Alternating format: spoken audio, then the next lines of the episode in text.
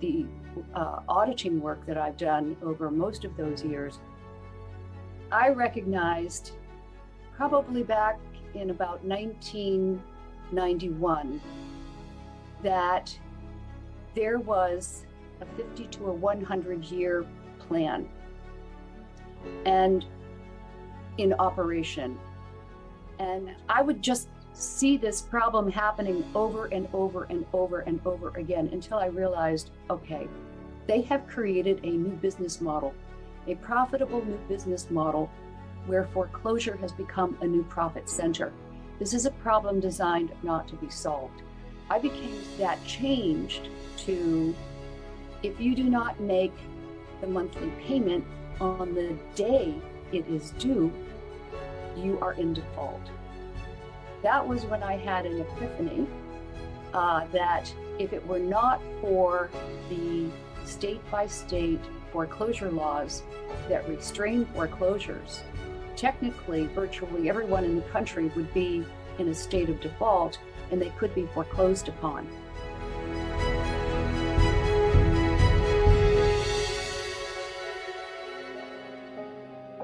Carbon 60 or C60 first gained notoriety back in 2012 from a study that increased the lifespan of rats by a whopping 90%. Since that breakthrough study, scientists have conducted thousands of studies showing C60 not only has a very real potential extending lifespan, but it also has been shown to be better than any other substance ever studied to reduce inflammation, eliminate free radicals, provide powerful antioxidants, and more. After the famous rat study, scientists at Live Longer Labs realized a human, not industrial formula needed to be made. That's when they set out to be the first lab in the world to focus on what is best for human consumption of C60.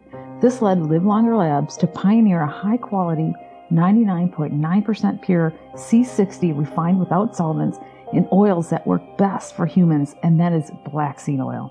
Look it up yourself. Black seed oil has been known as the universal healer for millennia, and more modern studies confirmed its benefits as a potent antioxidant and for anti inflammation. Simply, it's not like other oils, it's better. To try this amazing product, go to sarahwestall.com under shop. Remember, members of Ebonier save 10%, and all listeners can save 5% using the coupon found at sarahwestall.com under shop. Welcome to Business Game Changers. I'm Sarah Westall. I have Marie McDonald coming to the program. She is an amazing expert at real estate.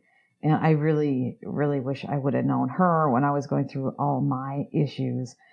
And we're going to talk about that a little bit. But before I get into that, I want to talk to you about the amazing victories that we've had regarding the WHO amendments, the World Health Organization apparently I've been uh, texting James Roguski all day yesterday, and uh, he's just trying to get absolute final vetting on what's really going on.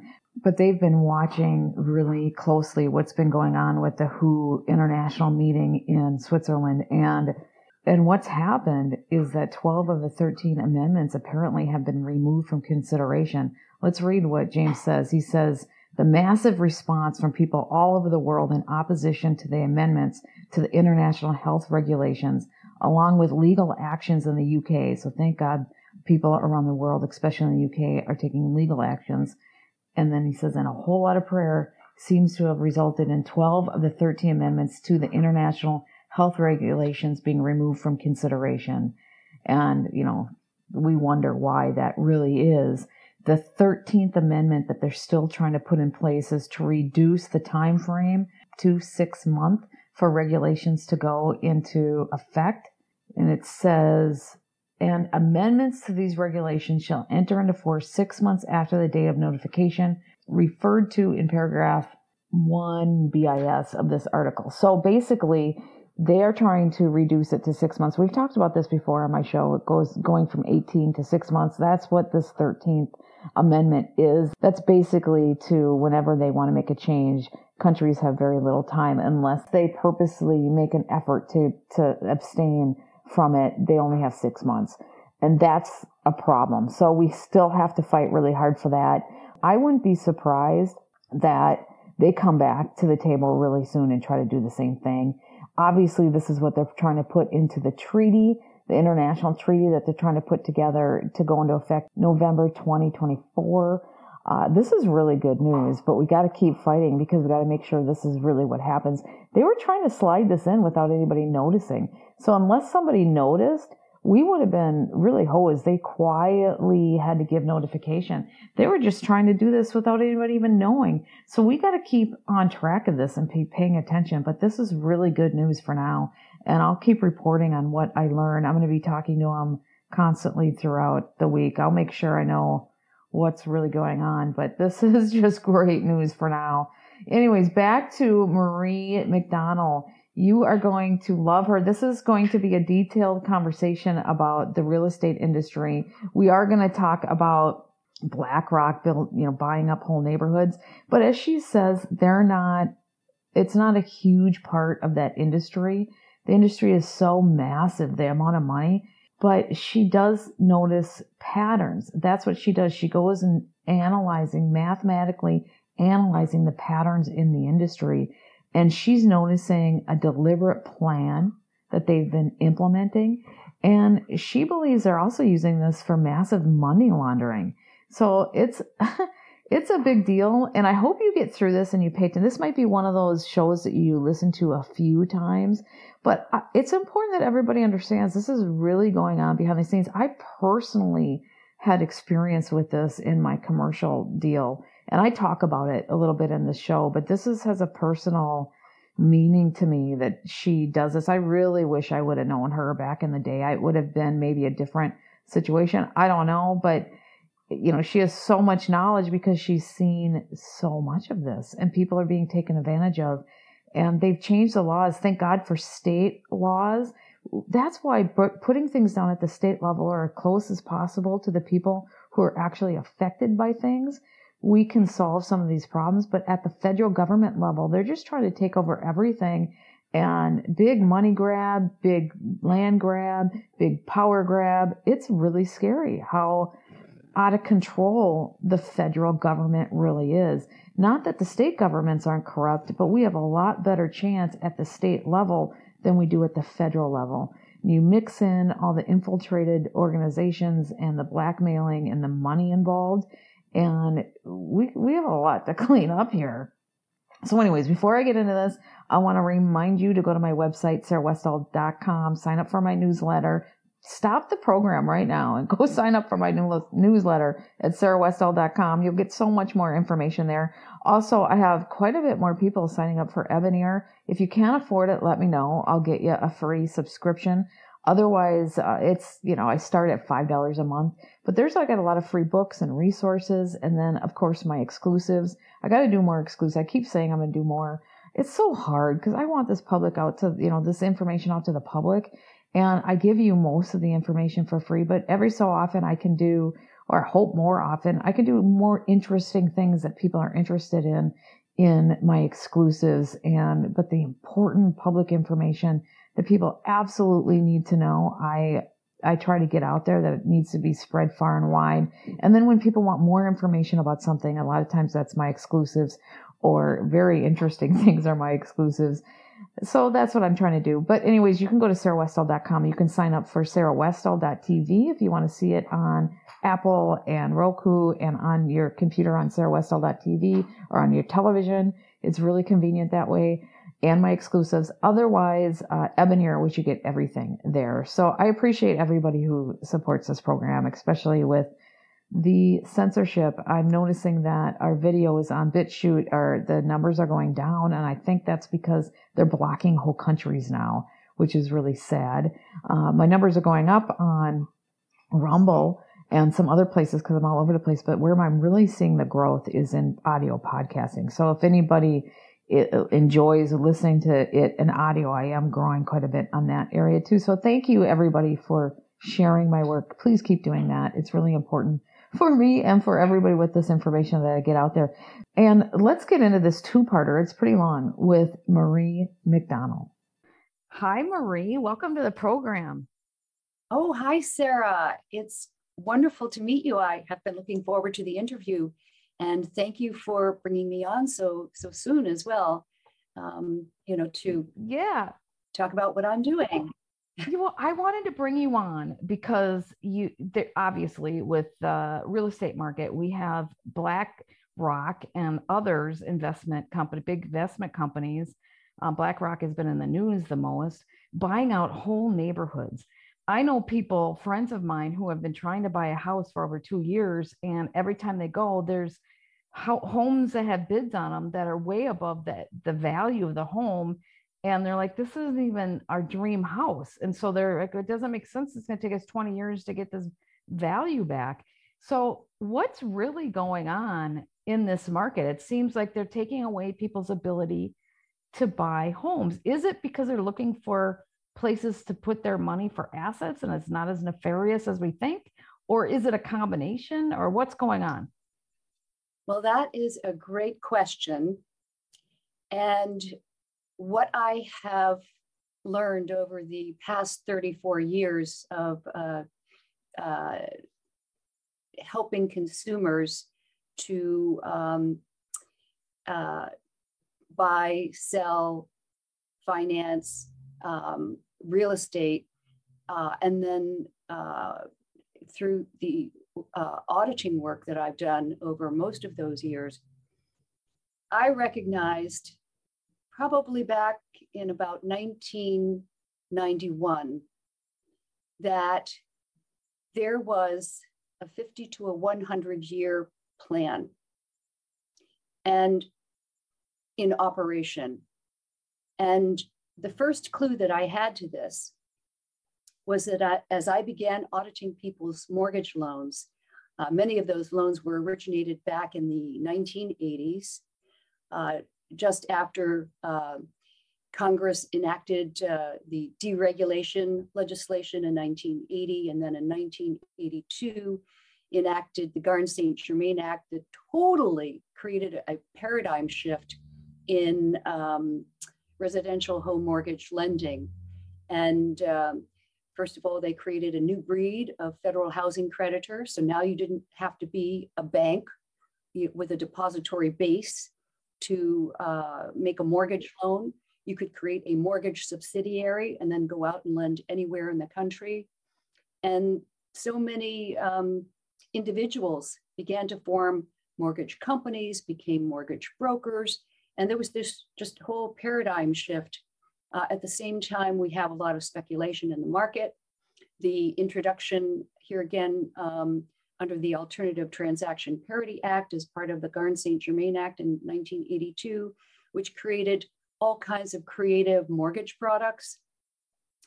And um, so this, this created um, a lot of speculation in the marketplace, uh, led to the savings and loan crisis of the 1980s, uh, and then to um, here again in the early 1990s, uh, a lot of attorneys general bringing class action lawsuits against these lenders and attempting to re-regulate a little bit.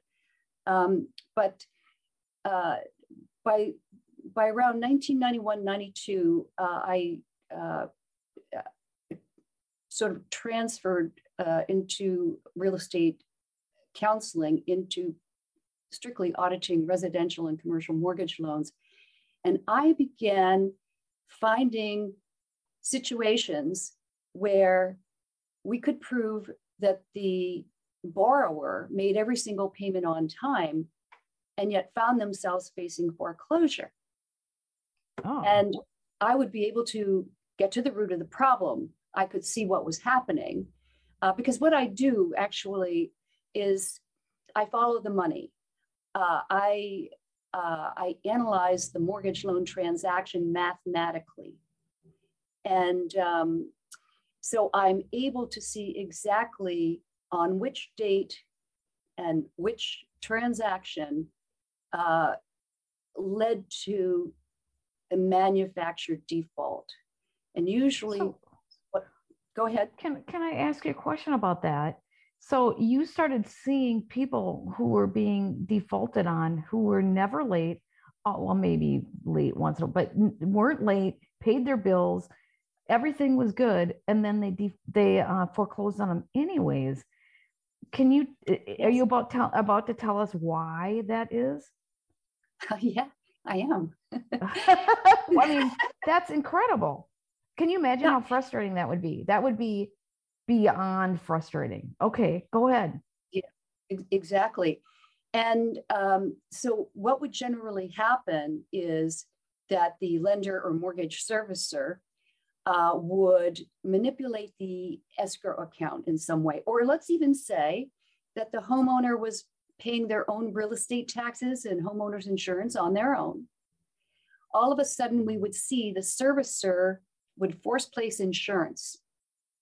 They would force open an escrow account and then the technology is programmed when the next monthly bill is generated to ask for uh, a higher amount of money to cover um, the escrow account.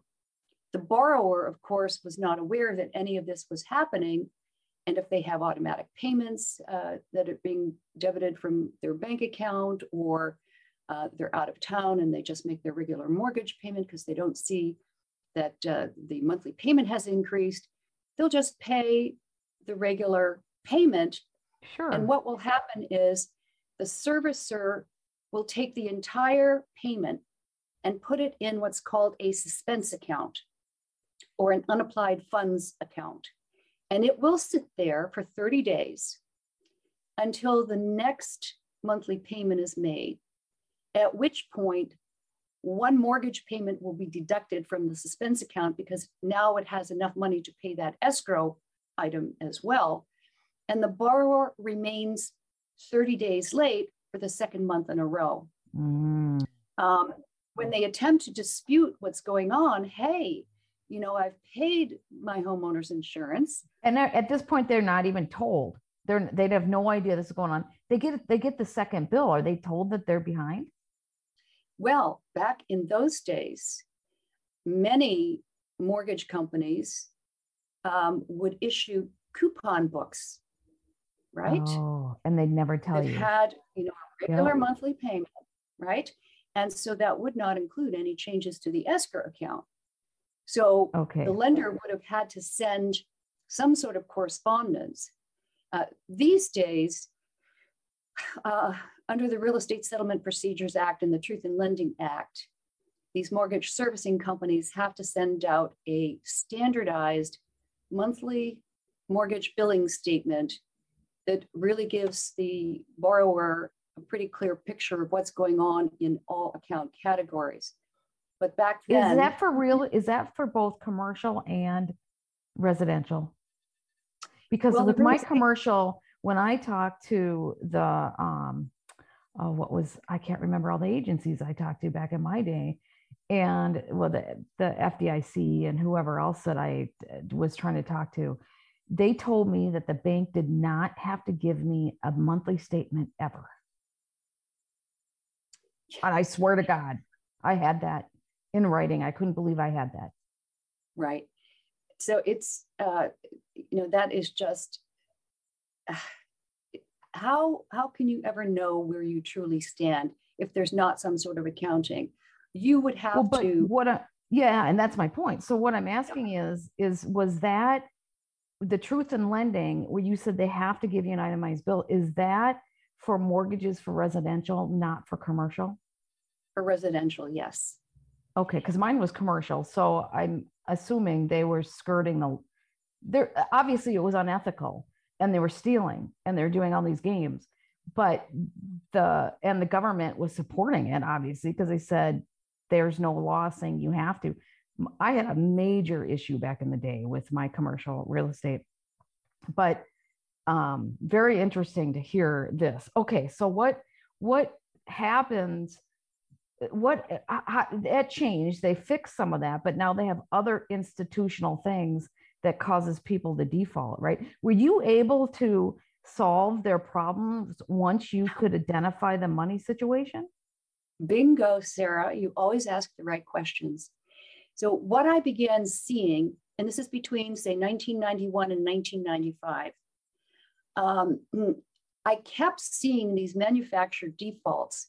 Now, at times, I could intervene, show the mortgage servicing company proof of insurance or proof that real estate taxes were paid and that they should not have put that loan in default and work it out, get them to straighten out the accounting.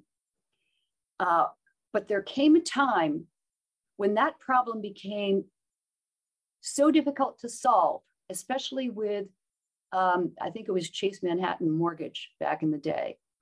Um, I would just see this problem happening over and over and over and over again until I realized, okay, they have created a new business model, a profitable new business model where foreclosure has become a new profit center.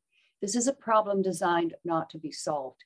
I became so frustrated dealing with um, the um, employees at Chase that I stopped accepting loans serviced by Chase because I, I, I mentally couldn't tolerate the abuse.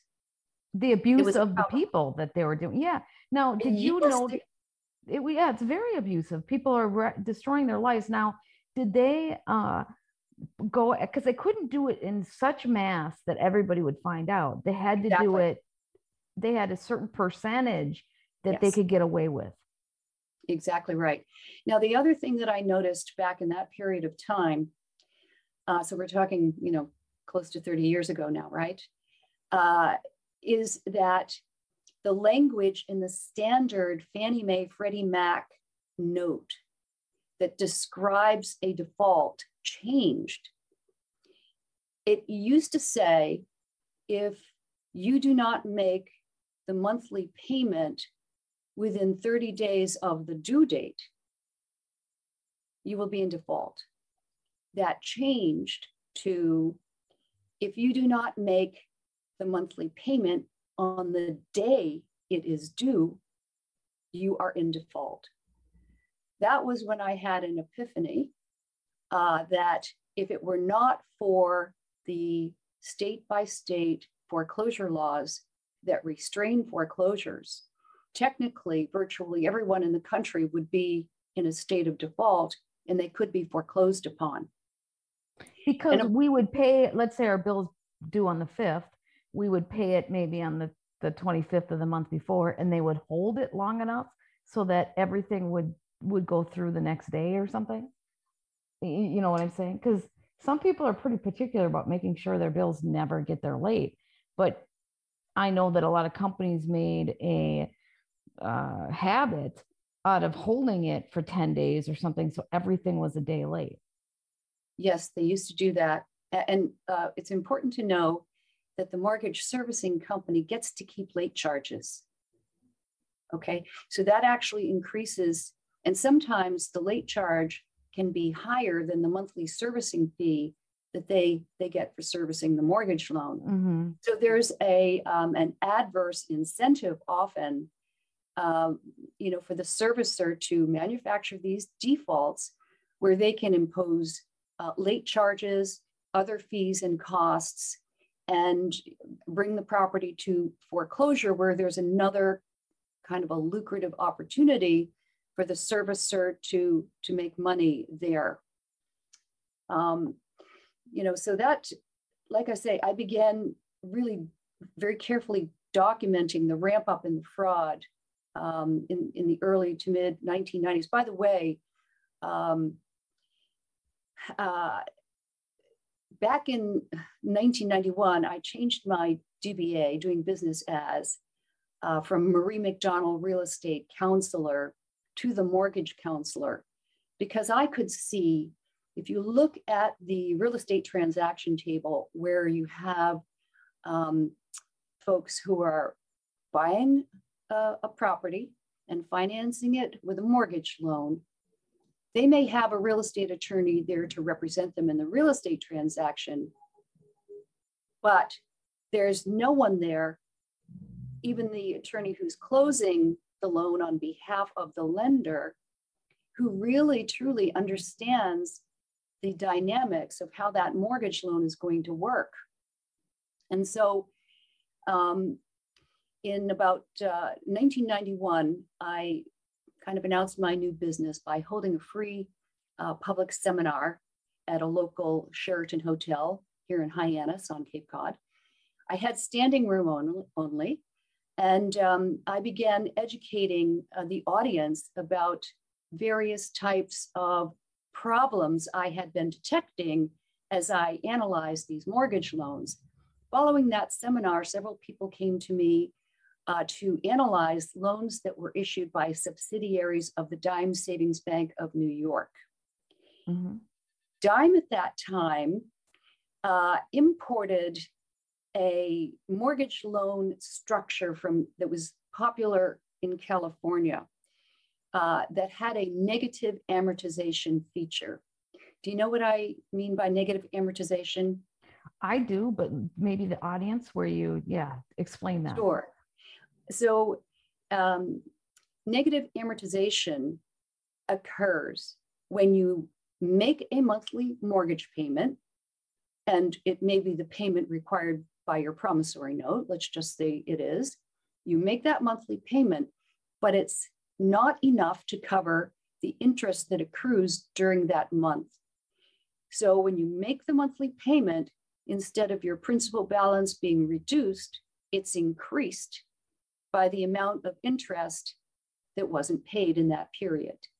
And so this can go on. Yeah, but they they use it when they don't have enough income coming in and they expect the real estate to go up in value. And I mean that's the way they sell it. And so for a short period of time, they can pay less while they're and like if you're in a recession or your business isn't doing well, it might be a good thing to do temporarily. It's never good long term. Right, but people uh, did not understand that. So the sure. dime the subsidiaries of the Dime Savings Bank uh, originated these negative amortization loans, but that feature was not clearly disclosed. And there's no way that you could look at a truth in lending disclosure statement and know that the monthly payment you're required to make isn't going to cover the bill. And so what Dime did, and this this became even more extreme, by the way, uh, in the ramp up to the housing bubble as we come into the 2000s, the early 2000s. But Dime would um, uh, uh, originate a mortgage loan, and let's just say the true interest rate was 10%. It would discount the initial interest rate to 7% um, for a period of time, but then it would begin adjusting up to market. Sure. Yep. And people people really thought that they they truly were getting this discounted rate, but but they weren't. That created what's called a payment rate, and negative amortization ensued. Well, in any event, my audit of those dime loans led to attorney general investigations here in Massachusetts, uh, then in New Hampshire, where I discovered that um, that negative amortization loan product violated uh, one of New Hampshire's uh, statutes that prohibited the charging of compound interest on residential mortgage loans. And then also um, my audits in Connecticut also led to the Attorney General investigation there. Ultimately, by around 1996, uh, the three attorneys general uh, brokered a deal with the Dime Savings Bank and um, settled the matter. And uh, but in the meantime, so much damage. Well, okay, wait a minute they settled the matter. Yeah. So settling the matter, all the victims are still hosed.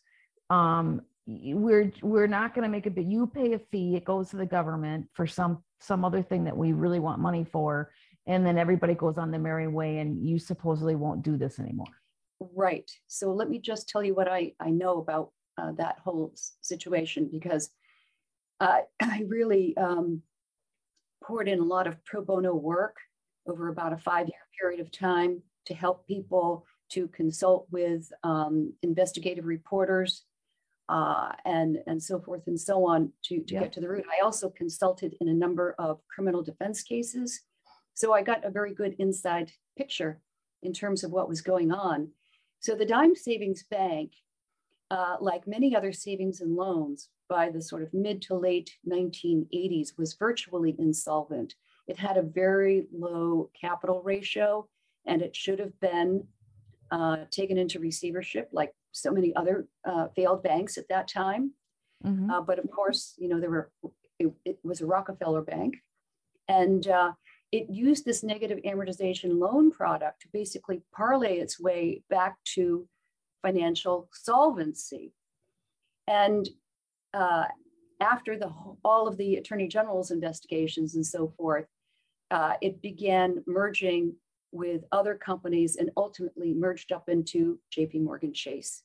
And so it soon became the fifth largest thrift in the country. So it actually um, used these sort of paper profits, uh, you know, to sell securities and bring in investment that basically brought the bank back into a financially stable situation. But as I say, then it, it did merge into uh, JP Morgan Chase. But in the meantime, what I what I understood by the Well, time wait a minute though. Pe- people, person after person were taken advantage of and Yes. they foreclosed on their home because they no longer could pay for their, their monthly payment. Did they just keep the um, capital that these poor people put into their homes? And then I suppose there really wasn't, they just kept everything, didn't they? And then the Yeah. person was out of everything they poured into it. And they didn't give them a good loan. uh, They didn't give them a good rate at the beginning anyway. I mean, it wasn't like it was so phenomenal. They gave them a reasonable market rate, but behind the scenes, it was a lot more. Yeah, well, by using the discounted teaser rate and not really clarifying how this was going to work, it, you know, it, they gained a competitive advantage against other financial institutions Sure, who were sure. making conventional loans. But they did that a uh, lot during the 2008 financial crisis. I mean, that was a huge, you know, like the, they could, people could just sign, uh, you know, what, the without, uh, was it no doc loans? I mean, they did all of that. I mean, it was like all the fraud came together in the financial crisis. Yeah, I believe that what I was involved in there in the early to mid 1990s, analyzing what the Dime Savings Bank was doing, was a test run for what we saw later as we come across the threshold to the new millennium.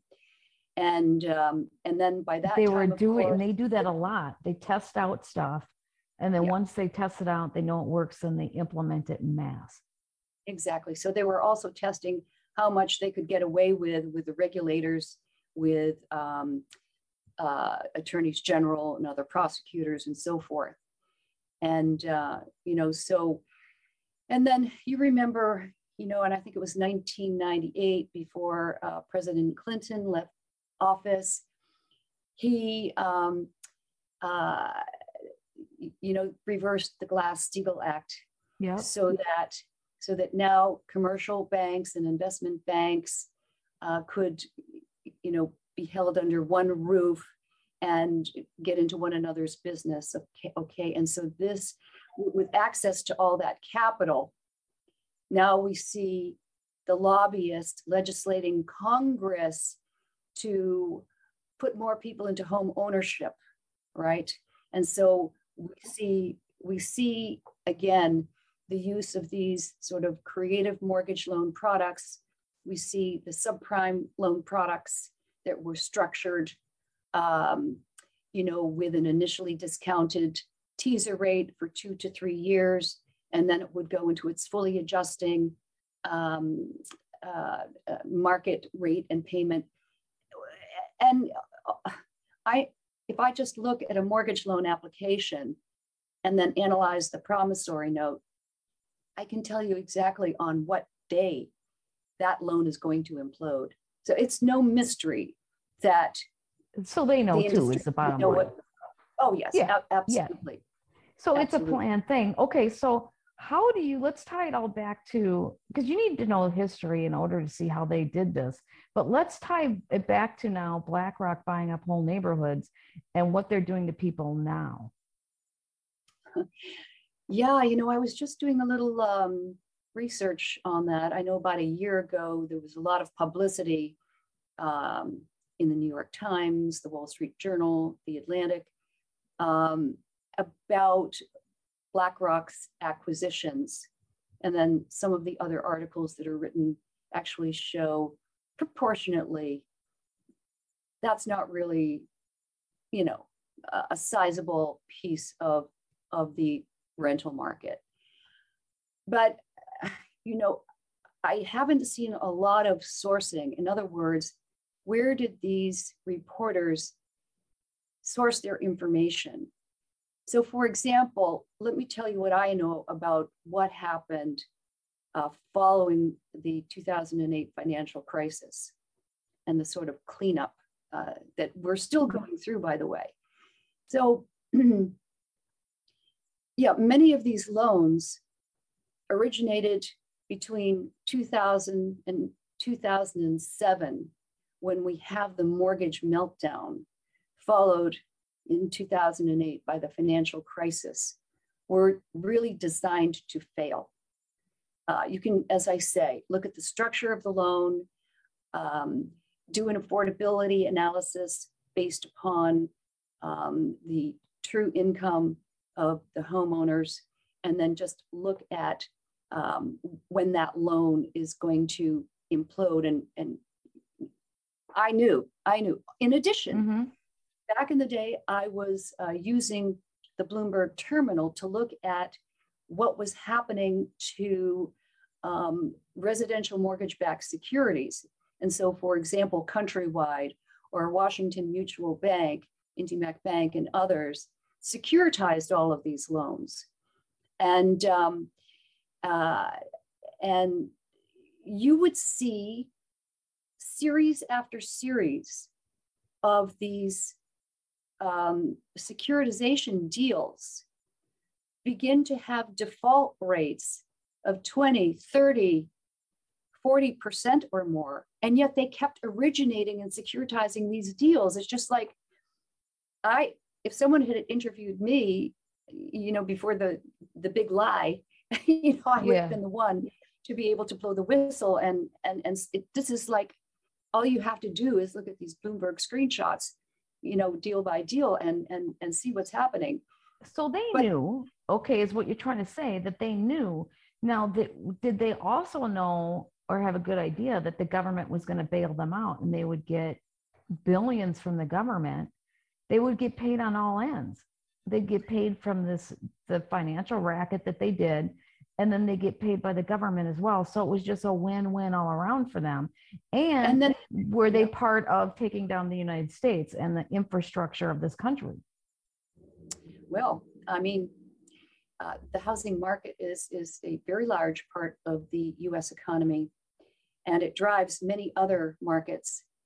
Um, so, trying to get back to the subject of, you know, what happens, yes, after the 2008 financial crisis, the bailout of the big banks, the kind of re-regulation um, uh, of the mortgage banking industry to to remove a lot of the the risk that they they had uh, um, you know taken on um, in the earlier part of the uh, you know the first uh, decade or so. What be what be and of course there was a tsunami of foreclosures that followed Yep, yep. the, the 2008 financial crisis. And Sarah, I am still dealing with those legacy loans. Most of the people who are contacting me to assist them with foreclosure and eviction or other mortgage disputes, we're still talking about loans that were originated during that period of time. So what that tells me is that the, the sheer volume of defaulted mortgage loans and foreclosures has been restrained for about 13 years now. Uh, We're Mm, still mm. not through that pipeline.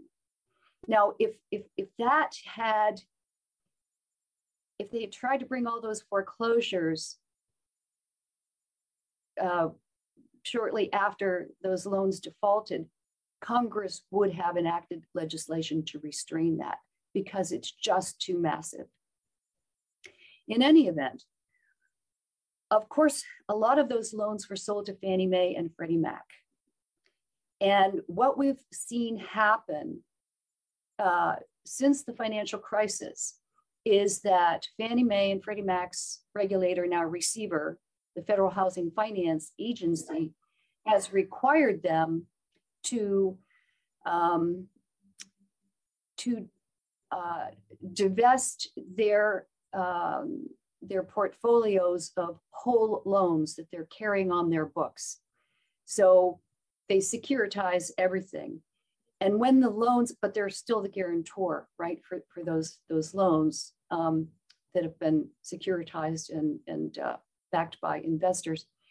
Um, but what they've been doing uh, since about 2009 and on is they have been auctioning off their non-performing loans. Now, this is where we get into how much does BlackRock and Vanguard really own in terms of interests in US real estate. So, so you have these hedge funds coming in to purchase these portfolios of non-performing loans. And of course, they're buying these at uh, very deeply discounted prices. Who knows? Pennies on the dollar in some cases. And, um, and so these hedge fund, funds will uh, repackage these loans and issue now securities based upon uh, those assets. And they will begin uh, taking over the collection process of prosecuting foreclosures uh, or uh, bringing eviction actions.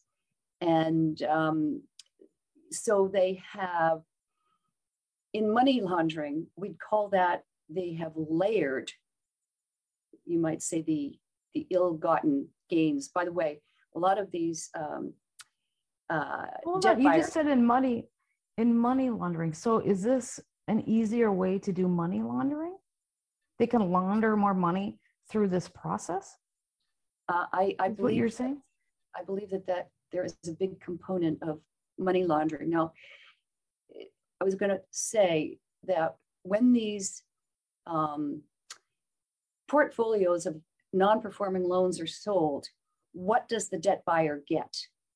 Usually not the original promissory note and collateral file. They just get a PDF file, uh, which constitutes the old servicing file. So a copy, a PDF copy of the original note, the mortgage, maybe a portion of the transaction history. But when I do the deep dive, and it, it's kind of like, uh, it might be easier for you to think of credit card debt. What does a debt buyer of credit card debt actually get? Not much. And the contracts between the seller of the non-performing loans and the buyer of the non-performing loans um, discloses, look, you're buying this um, in an as-is situation, and this is all we're delivering to you. So really, there are a lot of um, collection practices that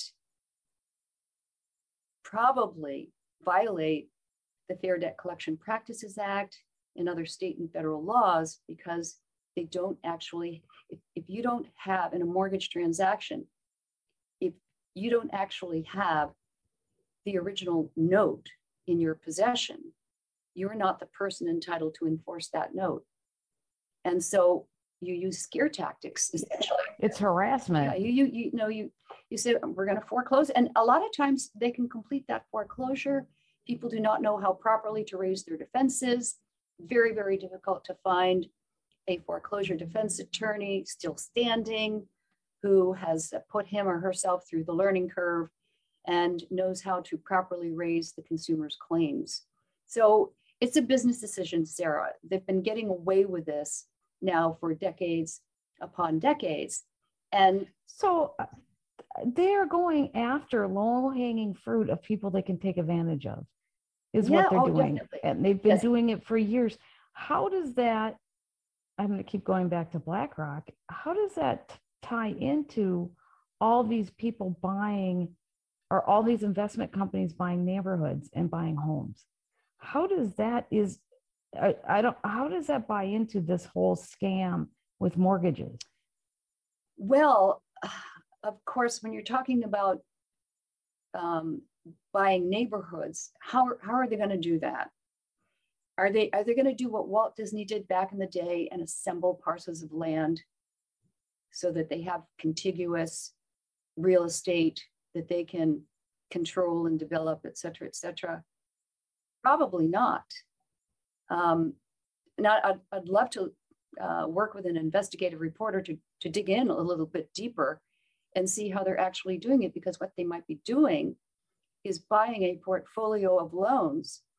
All right, going back to the late 1980s, I had a wonderful uh, real estate mentor who taught me real estate ex- exchanging.